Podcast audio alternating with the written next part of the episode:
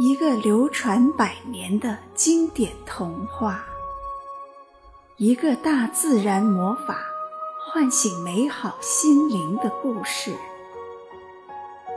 欢迎收听有声世界名著《秘密花园》，原著弗朗西斯·霍奇森·伯内特，翻译。朗读，梦想飞翔。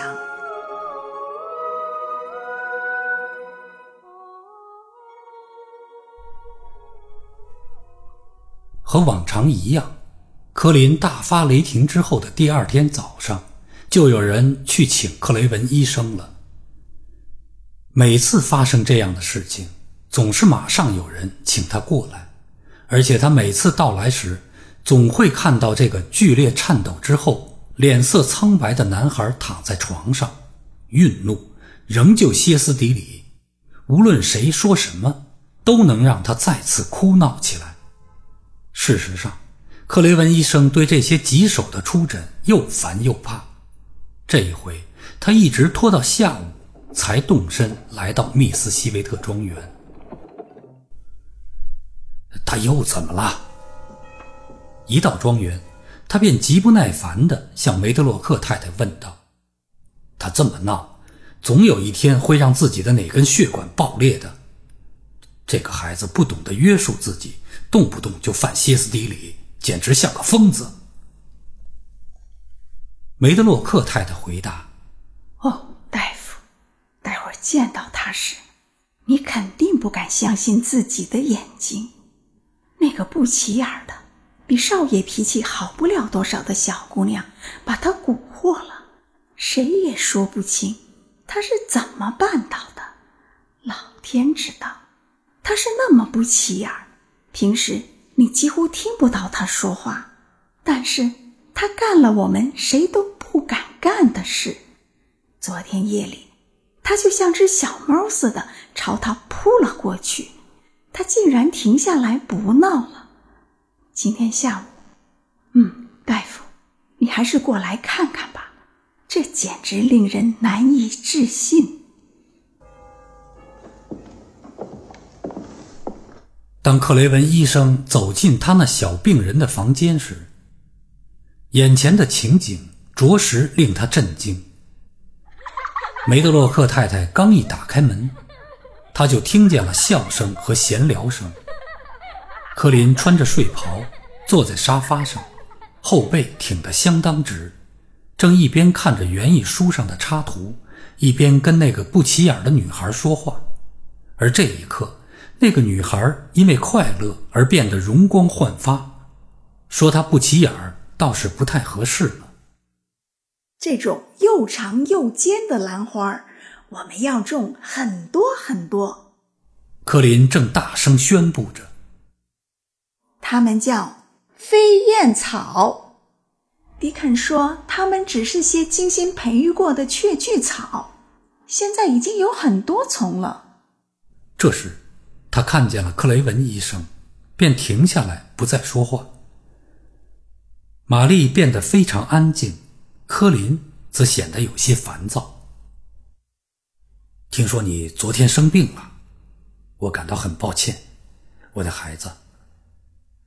克雷文医生略微紧张地说：“他是个容易紧张的人。”科林回答，语气像个小王爷：“我现在感觉好些了，好多了。过一两天，如果天气好的话，我想坐着轮椅出去，呼吸点新鲜空气。”克雷文医生在他旁边坐了下来，给他把脉。同时好奇地注视着他。那得天气非常好才行，而且你一定得非常小心，不能让自己太劳累。新鲜空气是不会让我劳累的，小王爷说。曾经有很多回，面前这个年轻绅士是那样怒不可遏地向他大声尖叫，坚称外面的新鲜空气。会让他着凉，甚至死亡。毫无疑问，他的医生现在听到这样的话有多么吃惊。我还以为你根本不喜欢新鲜空气呢。只有我一个人是，我不喜欢，但是我的表妹会和我一起出去。还有保姆，对吧？克雷文医生提议道：“不，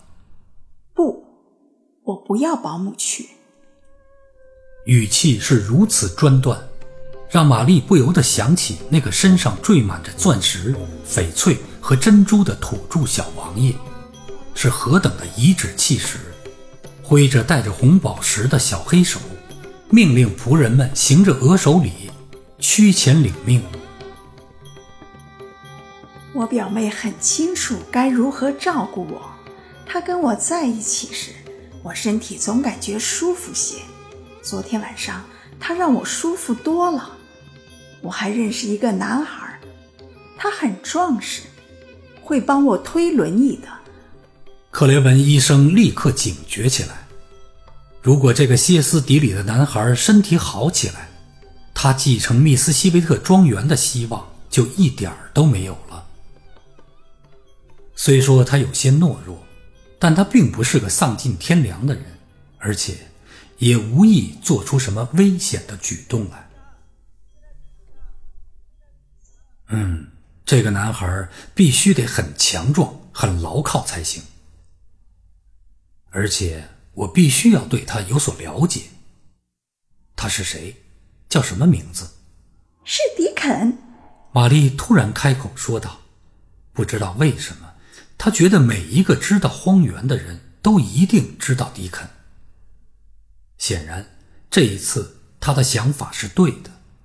他看见克雷文医生那张严肃的脸，立刻放松下来，而且露出了一丝微笑。哦，是迪肯啊！如果是迪肯，你一定会很安全的。他结实的像荒原上的小马驹，而且他很可靠。玛丽说：“约克郡没有比他更可靠的小伙了。”克雷文医生进来之前，他一直都用约克郡土话跟科林聊天，一时忘记改回自己的口音。这约克郡土话是迪肯教你说的吗？克雷文医生问道。他忍不住笑了起来。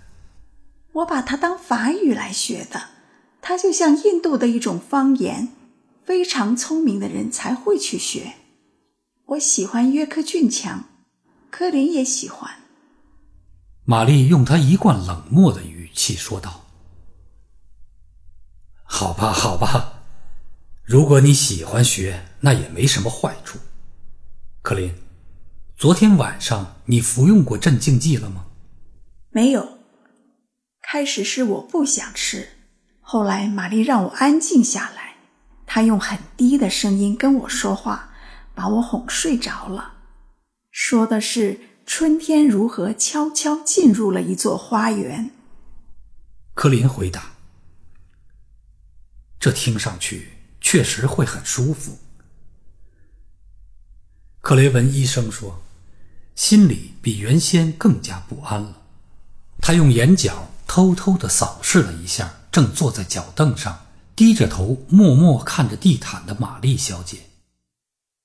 你明显好多了，不过你一定要记住。我才不想记住。克林打断了他的话，小王爷的脾气又来了。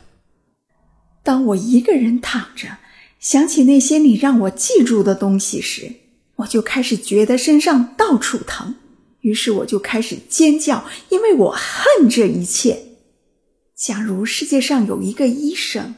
能让我忘记自己的身体有病，而不是时时刻刻记住它，那我一定要派人把他带到这儿。他挥挥瘦弱的小手，那上面真应该戴着刻有皇室徽记的红宝石戒指。我表妹正是这样做的，所以她让我感觉好多了。克林每回犯病后。克雷文医生都在这里待上很久，忙这忙那。可是这一回，他没待多久就离开了。这个下午，他没有留下什么药，或是什么新的医嘱，也不需要面对任何不愉快的场面。下楼梯时，他显得心事重重。在书房与梅德洛克太太谈话时，梅德洛克太太看出了这一点，他试探的问道：“怎么样，大夫？你能相信发生的这一切吗？”这肯定是个新的现象，情况要比以前好一些，这是不可否认的。我相信苏珊·索尔比说的话是有道理的，我真的相信。梅德洛克太太说：“我昨天去斯威特村路过他家时，停下来跟他聊了一会儿。他说：‘我说萨拉安，他也许算不上是个听话的孩子，也说不上漂亮，可他只是个孩子啊，孩子。’”都需要跟孩子作伴儿。我们以前是一起去上学的，苏珊·索尔比跟我。我知道，她是我所知道的最好的一个护士了。要是我在哪个病人的农舍见到是她在护理，我就知道这个病人有救了。梅德洛克太太笑了，她喜欢苏珊·索尔比。啊。她确实很有一套的，这个苏珊。梅德洛克太太滔滔不绝地往下说着。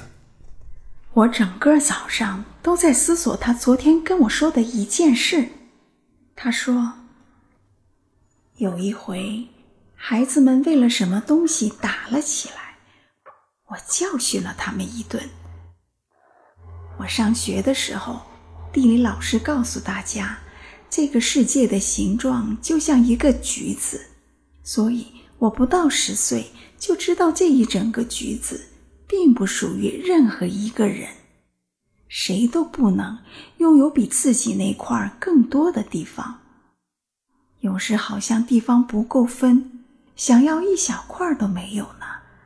但是你们千万不能，谁都不能以为整个橘子是自己的。要是这么想的话，那就大错特错了。而且，不吃点苦头，你是不会明白的。孩子可以从孩子那儿学到的就是，他说：“别想把整个橘子连皮带肉全夺到手。要是你那样做，反而连核都捞不到，而核呢又太苦，根本没法吃。”这个女人还真是挺聪明。克雷文医生说着，穿上了外套。是啊，他说起话来有自己的一套。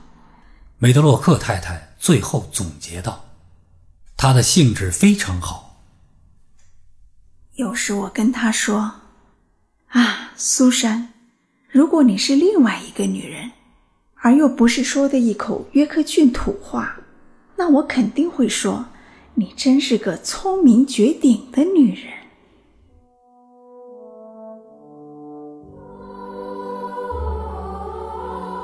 本集播讲完毕，感谢您的收听，再见。